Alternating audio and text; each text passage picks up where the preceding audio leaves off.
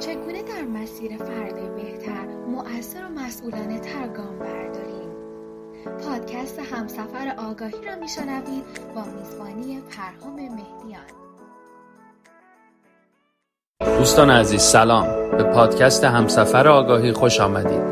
من پرهام مهدیان هستم و موضوع پادکست امروز تعادل در سه مهم زندگی خود، خانواده و کار هست. با ما همراه باشید.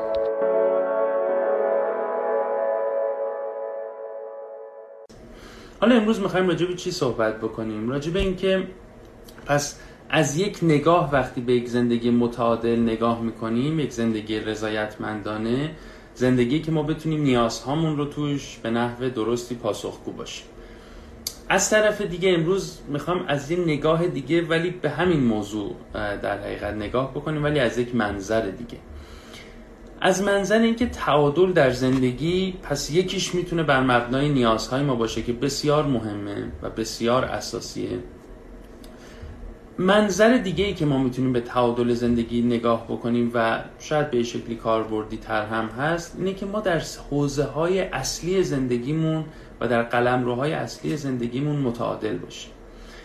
اینکه قلمروهای اصلی زندگی ما کدوم هستن روانشناسان بزرگ و کوچهای بزرگی در دنیا دستبندی های مختلفی دارن. بعضی 16 دستبندی می‌کنن قلمروهای زندگی رو بعضی 14 12 بعضی ها 5 و تقریبا همه هم یه حرف دارن می‌زنن. الان که توضیح بدیم متوجه میشیم که تقریبا همه دارن یک موضوع رو فقط به میزان زومینی که می‌کنن رو موضوع و میزانی که اینها رو اصلا گسترده می‌کنن متفاوته.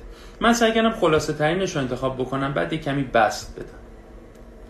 در روانشناسی مثبت نگر و کوچینگ انتخاب ما سه حوزه رو از هم تفکیک می‌کنیم و میگیم اگر ما در این سه حوزه بتوانیم تعادل رو برقرار کنیم با زندگی متعادل و رضایتمندی خواهیم داشت. اون سه حوزه یکیش خودمون هستیم کارمون هست و خانواده. حالا وقتی میگیم خود معنیش چیه؟ خود یعنی تمام ساعتهایی که فقط به من مربوطه. اول از همه سلامتمه. سلامت بدنم. حالا قبلا هم چون در پستای قبلی این توضیح رو داده بودیم اون چهار قلمرو شخصی رو اگر در نظر بگیریم که در حقیقت سلامت بدن هست ذهن هست احساسات هست و معنویت. بنابراین چهار هیته من دارم که باید حواسم به اون باشه به عنوان خودم. یعنی من پس اگر بخوام زندگی متعادل داشته باشم باید به خودم برسم به اندازه کافی و وقت برای سلامت خودم سلامت فکر خودم سلامت جسم خودم سلامت روح خودم و روان خودم وقت بذارم و برنامه کنم و هدف بذارم. هیته دیگه ای که باید حواسم بهش باشه کارمه. هیچ انسان رضایتمندی نیست که میزانی از موفقیت های بیرونی نداشته باشه. به میزانی از آرامش مالی و ثبات مالی نرسیده باشه. بنابراین حتما ما باید به شغلمون و به کارمون به حرفمون بپردازیم. باز وقتی میگیم کار مجموعی از در حقیقت اچیومنت های بیرونی رو داریم راجع بهش صحبت می‌کنیم. ممکنه موفقیت تحصیلی باشه برای کسی که دانشجوه یا برای کسی که هنوز دوست داره ادامه تحصیل بده. می‌تونه موفقیت تحصیلی باشه یا وقت گذاشتن و برنامه‌ریزی در حیطه تحصیل باشه. می‌تونه شغل باشه ارتقای شغلی باشه می‌تونه درآمد باشه. اینا همه عناصری که به هم پیوستن و عناصر سازنده در حقیقت اون معلفه کار و پیشرفت رو دارن که ما باید بهش حواسمون باشه و در نهایت خانواده است. خانواده وقتی میگیم باز یک معنی عامتری رو مد نظرمون خانواده وقتی میگیم از همسرمون فرزندانمون پدر و مادر خواهر برادر دوستان نزدیکمون روابط اجتماعیمون اینا در حقیقت زیل خانواده و ارتباطات ما شکل می‌گیره. چی میگیم اینجا؟ میگیم انسانی رضایتمندتره و واقعا تحقیقات بسیار گسترده انجام شده کاملا اویدنس بیس که انسانی خوشحالتره و زندگی راحت تری داره که بتونه تو این سه حوزه در حقیقت تعادل برقرار کنه. بین خودش خانواده و کارش. و اگر یه مقدار تعمیمش بدیم وقتی راجع به خود داریم صحبت می‌کنیم ساعتهای مختلف خودمون ساعت های مختلف ارتباطیمون از خانواده از ارتباطات اجتماعی و خانواده خوب طبیعتا نزدیک همسر و فرزندان. این این آدم تعادل داره. حالا در یک نگاهی که اگر داشته باشیم ربط این با اون بحث نیاز هم کاملا به هم مشخص میشه. یعنی اون پنج نیازی که صحبت کردیم با این سه تا حوزه در حقیقت کاملا یکی هستن و هم پوشانی دارن. وقتی راجع به خودمون صحبت می‌کنیم اگه خاطرتون باشه میشه اون بحث نیاز به بقا در سلامتمون در تأمین مالی. بنابراین نیاز به بقامون پاسخ داده میشه. وقتی راجع به عشق و احساس تعلق صحبت می‌کنیم خانواده و ارتباطات منظورمون هست. وقتی راجع به پیشرفت صحبت می‌کنیم بیشتر اون حوزه کار هست. می‌خوام بگم اینا کاملا همپوشانی داره. آزادی و تفریح هم در حیطه شخصیمون دیده میشه. بنابراین کاملا این سه تا حوزه با اون پنج نیاز هم پوشانی دارن. ما باید چیکار بکنیم؟ حالا خیلی از دوستان ممکنه بپرسن که در شرطی که تامین مسائل مالی خیلی سخته خب شاید این حرفا یه ذره شعارگونه باشه. من قبول دارم در و تجربه شخصی من بوده. در بعضی از اوقات در زندگی فشار مالی به شکلیه که اولویت های دیگر رو عقب میرونه و واقعا ما رو تحت فشار قرار میده. اول از همه دوستان ما به این نکته واقف بشیم که اگر می‌خوایم انسان رضایتمندی باشیم باید در این سه حوزه هدفمون این باشه که تعادل برقرار بکنیم.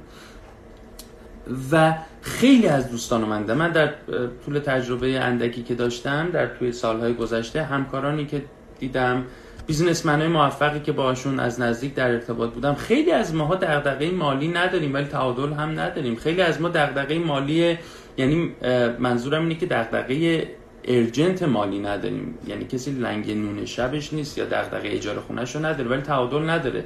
و بیشتر اوقاتش رو به کار و اچیومنت های بیرونی می‌پردازه و از خودش و خانواده غافل میشه. چی ما رو یهویی به این وامی داره نگاه می‌کنیم می‌بینیم که مثلا 50 سالمون شده 60 سالمون شده 40 سالمون شده موفقیت های بیرونی هم نسبتا خوب به دست آوردیم ولی سلامتمون رو از دست دادیم. دیابت گرفتیم کبد چرب گرفتیم اضافه وزن خیلی زیاد داریم آسیبای جدی قلبی یا عروقی داریم. کمردردهای خیلی شدید داریم. اینا خب یهو می‌بینیم سلامت جسممون رو از دست دادیم. بعضی از ما تلاش خیلی زیاد می‌کنیم در یه بخشی از زندگیمون موفقیت های بیرونی به دست میاریم. اچیومنت های خوبی داریم. به لحاظ مالی و درآمدی وضعمون خوبه ولی به یک جایی می‌رسیم می‌بینیم که 15 سال از بزرگ شدن بچه هامون رو درست ندیدیم.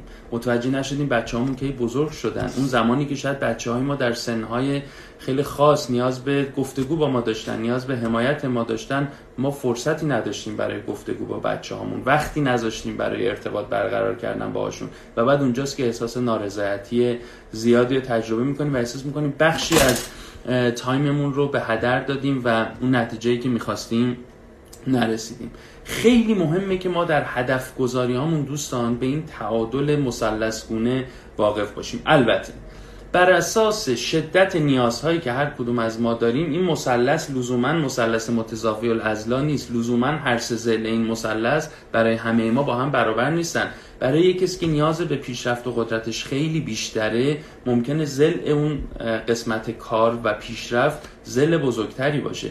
یا برای کسی که بسیار آدم احساساتی تریه بسیار ارتباطات براش مهمه نیاز به عشق و احساس تعلق بالاتری داره ممکنه زل خانواده و ارتباطات زل بزرگتر و پررنگتری باشه و برای کسی که ممکنه به بقا نیاز بیشتری داره یا بحثای در حقیقت استقلالش و آزادیش نیازهای پررنگتریش باشه ممکن اون زل خود در حقیقت بزرگتر باشه. ولی مهم اینه که بدونیم یک مثلثه و همیشه بعد این مثلثمون رو متعادل نگه داریم تا احساس رضایتمندی داشته باشیم. و راهکار خیلی مهمی که واسه این توصیه میشه اینه که ما حواسمون باشه در هدف گذاری های زندگیمون حتما برای همه این حوزه ها ما هدف داشته باشیم.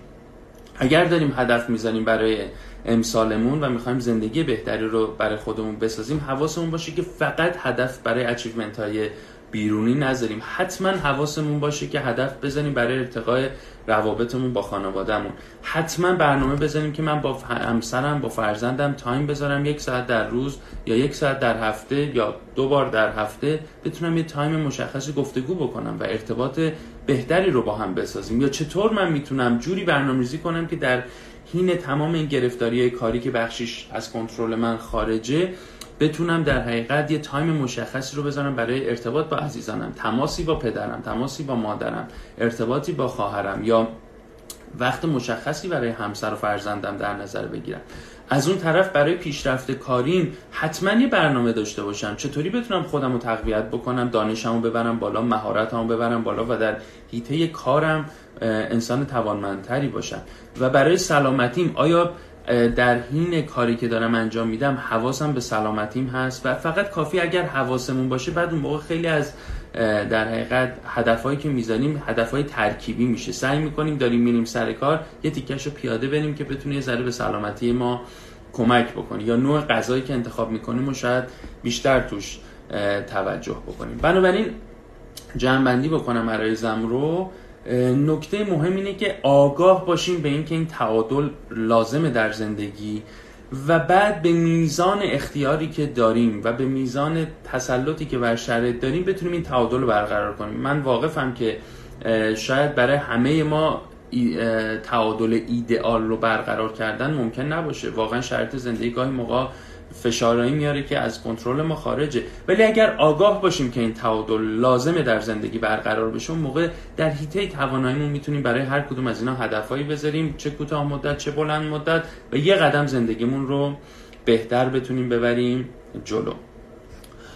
من این توضیح مختصر رو دادم. چهار پنج تا از سوالات دوستانی که توی استوری که ما گذاشته بودیم و سوالشون رو مطرح کردن من سعی می‌کنم در حد فرصت محدود و دانش محدود خودم نقطه نظرم بگم و راهنماییشون بکنم. خوشحال میشم اگر سوال دیگه هم بود و اگر من ببینم چون گاهی موقع حواسم به کامنت ها نیست اگر سوالا رو ببینم خدمتتون پاسخگو باشم. من سه تا چهار تا از سوالایی که دوستان پرسیده بودن رو میگم و بعد خوشحال میشم نظر شما رو هم داشته باشم. یکی از دوستان پرسیده بودن که با توجه به شرایط سختی که تو ایران هست و خیلی جاها ما باید خودمون رو سانسور کنیم اون آزادی که دوست داریم نیست من چطور می‌تونم این تعادل رو برقرار کنم در شرایطی که همه جا سانسور همه جا محدودیت هست و من نمی‌تونم خود واقعیمو ابراز بکنم. این نگاه بیشتر از این نگاه کنترل بیرونی میاد یعنی اینکه انگار مقومات و اون شرایط بیرونی تعیین کننده تمام زندگی ما هستن. من واقعیتش خیلی این رو نمیپسندم و فکر می‌کنم که علا رقم همه محدودیت هایی که ما داریم ما در یه هیته های اختیار داریم و انتخاب عمل می‌تونیم داشته باشیم. یه پستی من دارم خوشحال میشم اگر دوست داشتین. این دوست عزیز که اسمشون هم الان خاطرم نیست بهش نگاه بکنن. ببینید دوستان از رواقیون از 2400 500 سال پیش این بصیرت رو داشتن. برای ما تعریف کرده میگه سه حوزه و سه دایره داره زندگی. یه دارایی بسیار بزرگ داره که مواردیه که از کنترل ما خارجه و ما هیچ کنترلی روش نداریم. مثل همه این چیزایی که دوست عزیزمون گفتن که محدودیت های بیرونی که یه موقع هم بیشتره در یه جوامع بیشتره در یه جوامع متعادل تره یه سری محدودیت های بیرونی هست مثل قوانین اجتماعی شرایط اجتماعی که در کنترل ما نیست. یه سری محدودیت های درونی داریم ژنتیکی داریم و مشکلاتی هست که در حقیقت ما نمی‌تونیم هندلش بکنیم و اصلا در کنترل ما نیست. اینکه من چجوری آفریده شدم توانایی چش من چجوری بوده توانایی آیکیو ذهنی من چجوری بوده و اینا ویژگی ژنتیک باز از کنترل من خارج. بنابراین این دایره ایه که من هیچ کنترلی روش ندارم. اما این همه اتفاقات و شرایط زندگی نیست. در بعضی از موارد زندگی از من می‌تونم اثرگذار باشم. من کنترل کامل ندارم ولی می‌تونم تاثیرگذار باشم. روابط من با همسرم تحت کنترل 100 درصد من نیست ولی قطعا من درش اثرگذارم و من می‌تونم یکی از معلفه های تاثیرگذار توی اون رابطه باشم. و دایره خیلی خیلی کوچیکتری است که دایره ای که من روش کنترل کامل دارم. من روی رفتار خودم کنترل کامل دارم. من روی باورهای خودم روی افکار خودم و روی انتخابهایی که می‌کنم کنترل کامل دارم. بنابراین من توصیم اینه که حواسمون باشه که ما در این دایره ها هرچی که بزرگتر میشه محدودیت ما بیشتر میشه و اتفاقات بیشتری از که خارج از کنترل ماست. ولی به جنگ تمرکزمون رو روی اون دایره ای بذاریم که خارج از کنترل ماست بیایم ببینیم کجاهای زندگی هست که ما می‌تونیم روش تاثیرگذار باشیم یا در کنترل ماست. اونجا سرمایه گذاری بیشتر بکنیم. و برای تعادل تو زندگی من نمیگم حتما بعد مؤلفه های اقتصادی بیرون عوض شه تا من بتونم این تعادل رو برقرار کنم. مهم اینه در همین شرایط فعلی با همین شرایط اقتصادی آیا من می‌تونم یه گام به سمت این تعادل بردارم؟ در همین شرایط حال حاضری که داریم زندگی می‌کنیم. بنابراین تفکیک این سه حوزه ای که در کنترل ماست در اثر بخشی ماست و ما توش اثر گذاریم و خارج از کنترل ماست. این سه دایره رو باید بتونیم از هم تفکیک کنیم و تو اون دایره ای که در کنترل ماست و در تحت تاثیر ما هست بتونیم این تعادل رو برقرار بکنیم.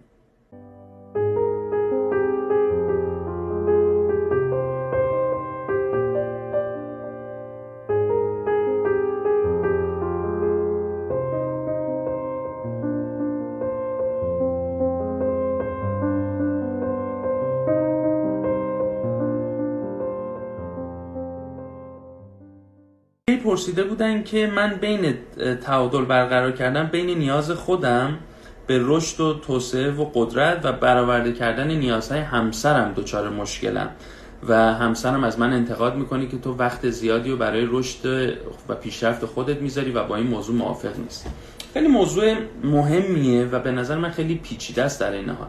ببینید ازدواج یک توافق نامه است. یک یک یک یک شراکته که با یک پیش‌فرض‌هایی شکل می‌گیره دیگه.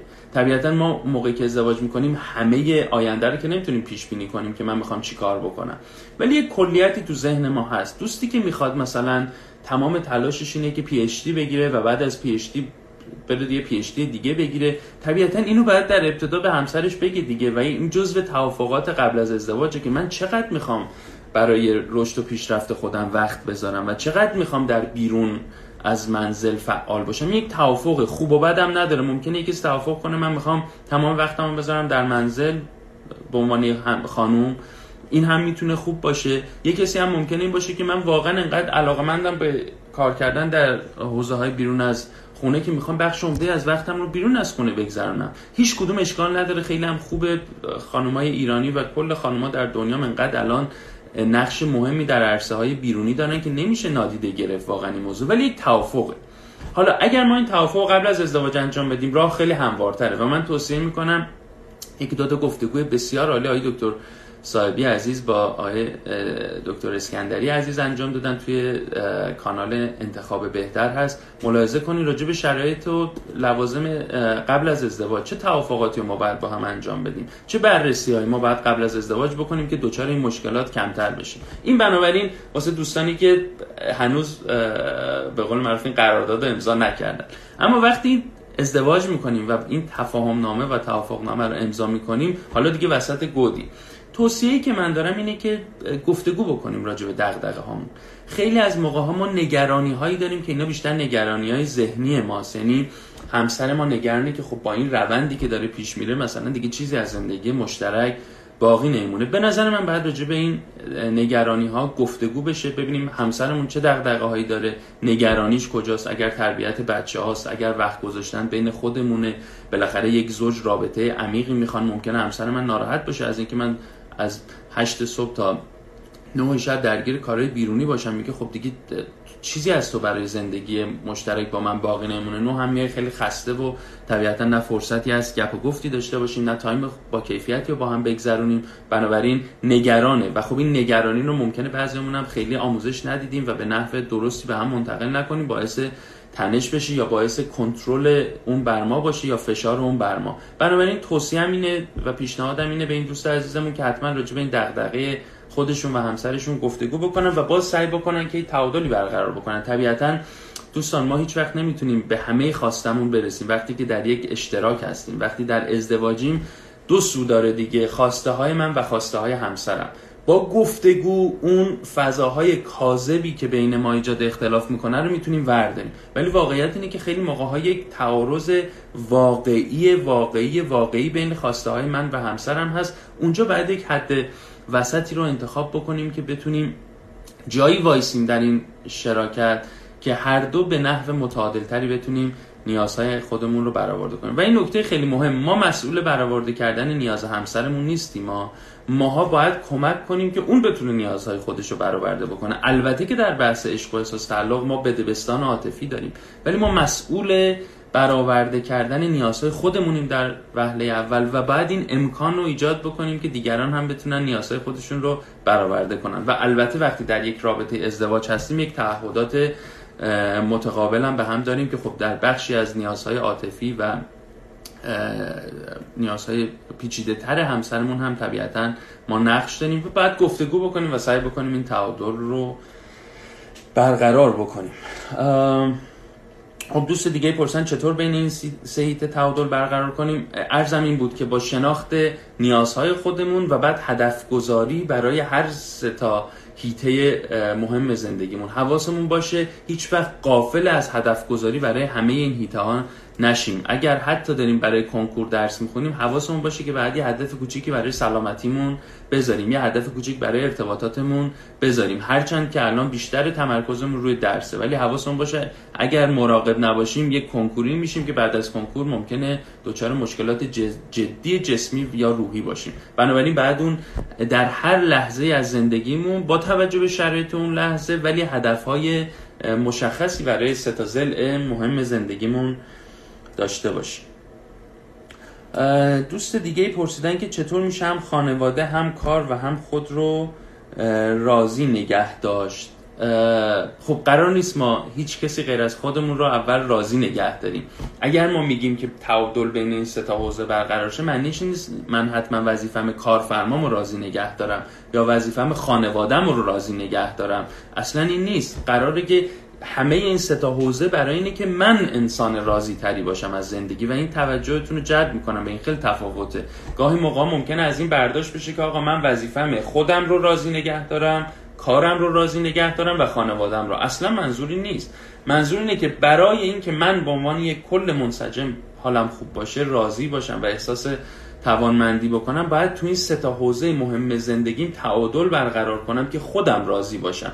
طبیعتا در بحث ارتباطات سالم ما باید مراقب باشیم که به عزیزانمون هم آسیب نرسونیم ولی ما وظیفمون راضی نگه داشتن دیگران نیست. وظیفمون اینه که به طور درست و موثری نیازهای خودمون رو پاسخ بدیم و کمک کنیم در بهترین حالت دیگران هم نیازهاشون رو بتونن مسئولانه پاسخگو باشن.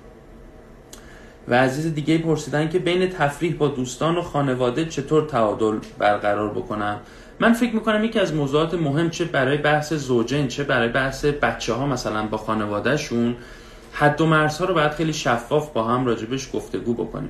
به هر حال ما تا موقعی که تو خانواده پدریمون هستیم قوانین اون خانواده حاکمه. یه موقع است ما جدا میشیم و مستقل میشیم. خب قوانین ما در اون خونه حاکمه. ولی هر خونه که پدر مادر داره قوانین اون خونه رو طبیعتا در ابتدا پدر مادر می نویسن طبیعتا با مشارکت بچه ها و بچه ها هم می‌تونن اظهار نظر بکنن. حد و مرزا رو باید راجبش خیلی شفاف گفتگو کنیم. نگرانی ها از چیه؟ بتونیم اینو برقرار بکنیم و بعد بتونیم متعادل بریم جلو. هیچ اشکالی من در این نمی‌بینم که یک بچه با پدر مادرش بشینه صحبت کنه بگه من با توجه به نیازهای عاطفی و اجتماعی که دارم این میزان تایم رو دوست دارم که با دوستانم باشم. مشکلی دارین یا نه؟ پدر مادر ممکنه بپذیرن و بگن نه با توجه به روحیات ما مشکلی نداریم. ولی گاهی موقع نگرانی هایی دارن بعد راجع به اون نگرانی ها صحبت کرد و وقتی که راجع به اونا صحبت بکنیم به راه حل می‌رسیم و به توافق می‌رسیم. بعد به توافق برسیم. توافقمون هم باید منطقی باشه.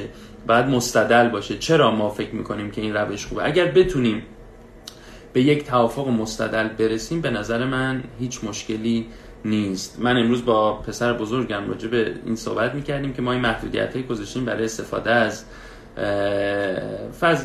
فضای دیجیتال مثل PS4 و تلویزیون و اینا.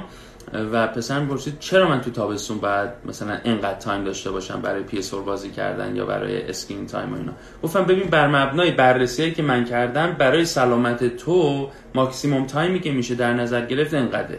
اما اگر تو فکر می‌کنی منطقی نیست تو برو اویدنس هایی بیار که به من نشون بده که اگر بچه روز دوازده ساعت هم ویدیو ببینه یا پای PS4 باشه دوچار مشکل نمیشه. سلامت جسمش سلامت روحش و سلامت ذهنش به خطر نمیفته یا رشدش دوچار اشکال نمیشه. من میپذیرم. بنابراین باید مستدل با هم صحبت بکنیم. دیگه اویدنس بیس که مبنای گفتگومون زورگویی نباشه. مبنای گفتگومون منطق باشه و استدلال باشه که بشه راجبش گفتگوهای خیلی خوبی رو داشته باشیم.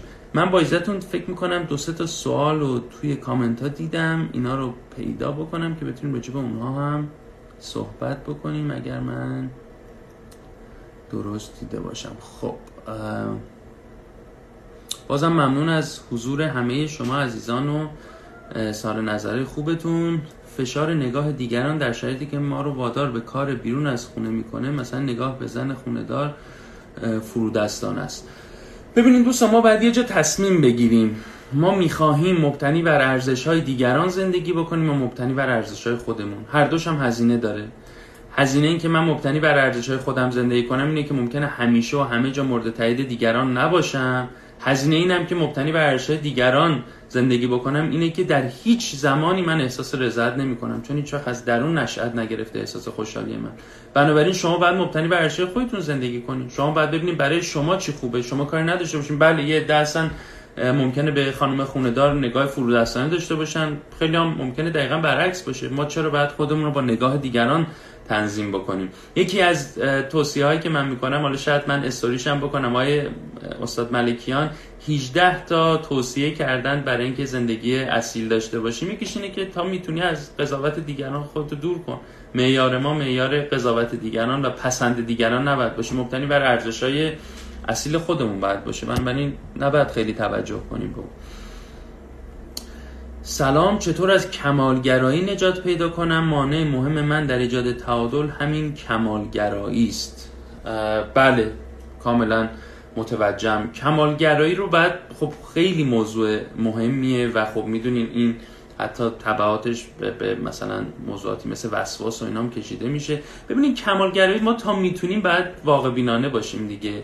ما باید ببینیم که اگر در هر هیته ای بتوانیم نیاز خودمون ببینیم ما پنج تا ظرف نیاز داریم و باید حواسمون باشه بعد ماینستمون رو عوض کنیم. کمالگرایی معمولا از اینجا میاد که من برای اینکه احساس خوبی داشته باشم باید مدیر فلان شرکت باشم. باید درآمدم از یه حدی بالاتر باشه. من برای اینکه انسان خوشحالی باشم باید حتما پی اچ دی داشته باشم تا جایگاه اجتماعی خوبی داشته باشم. ببینید یه چیزی تو ذهن ماست.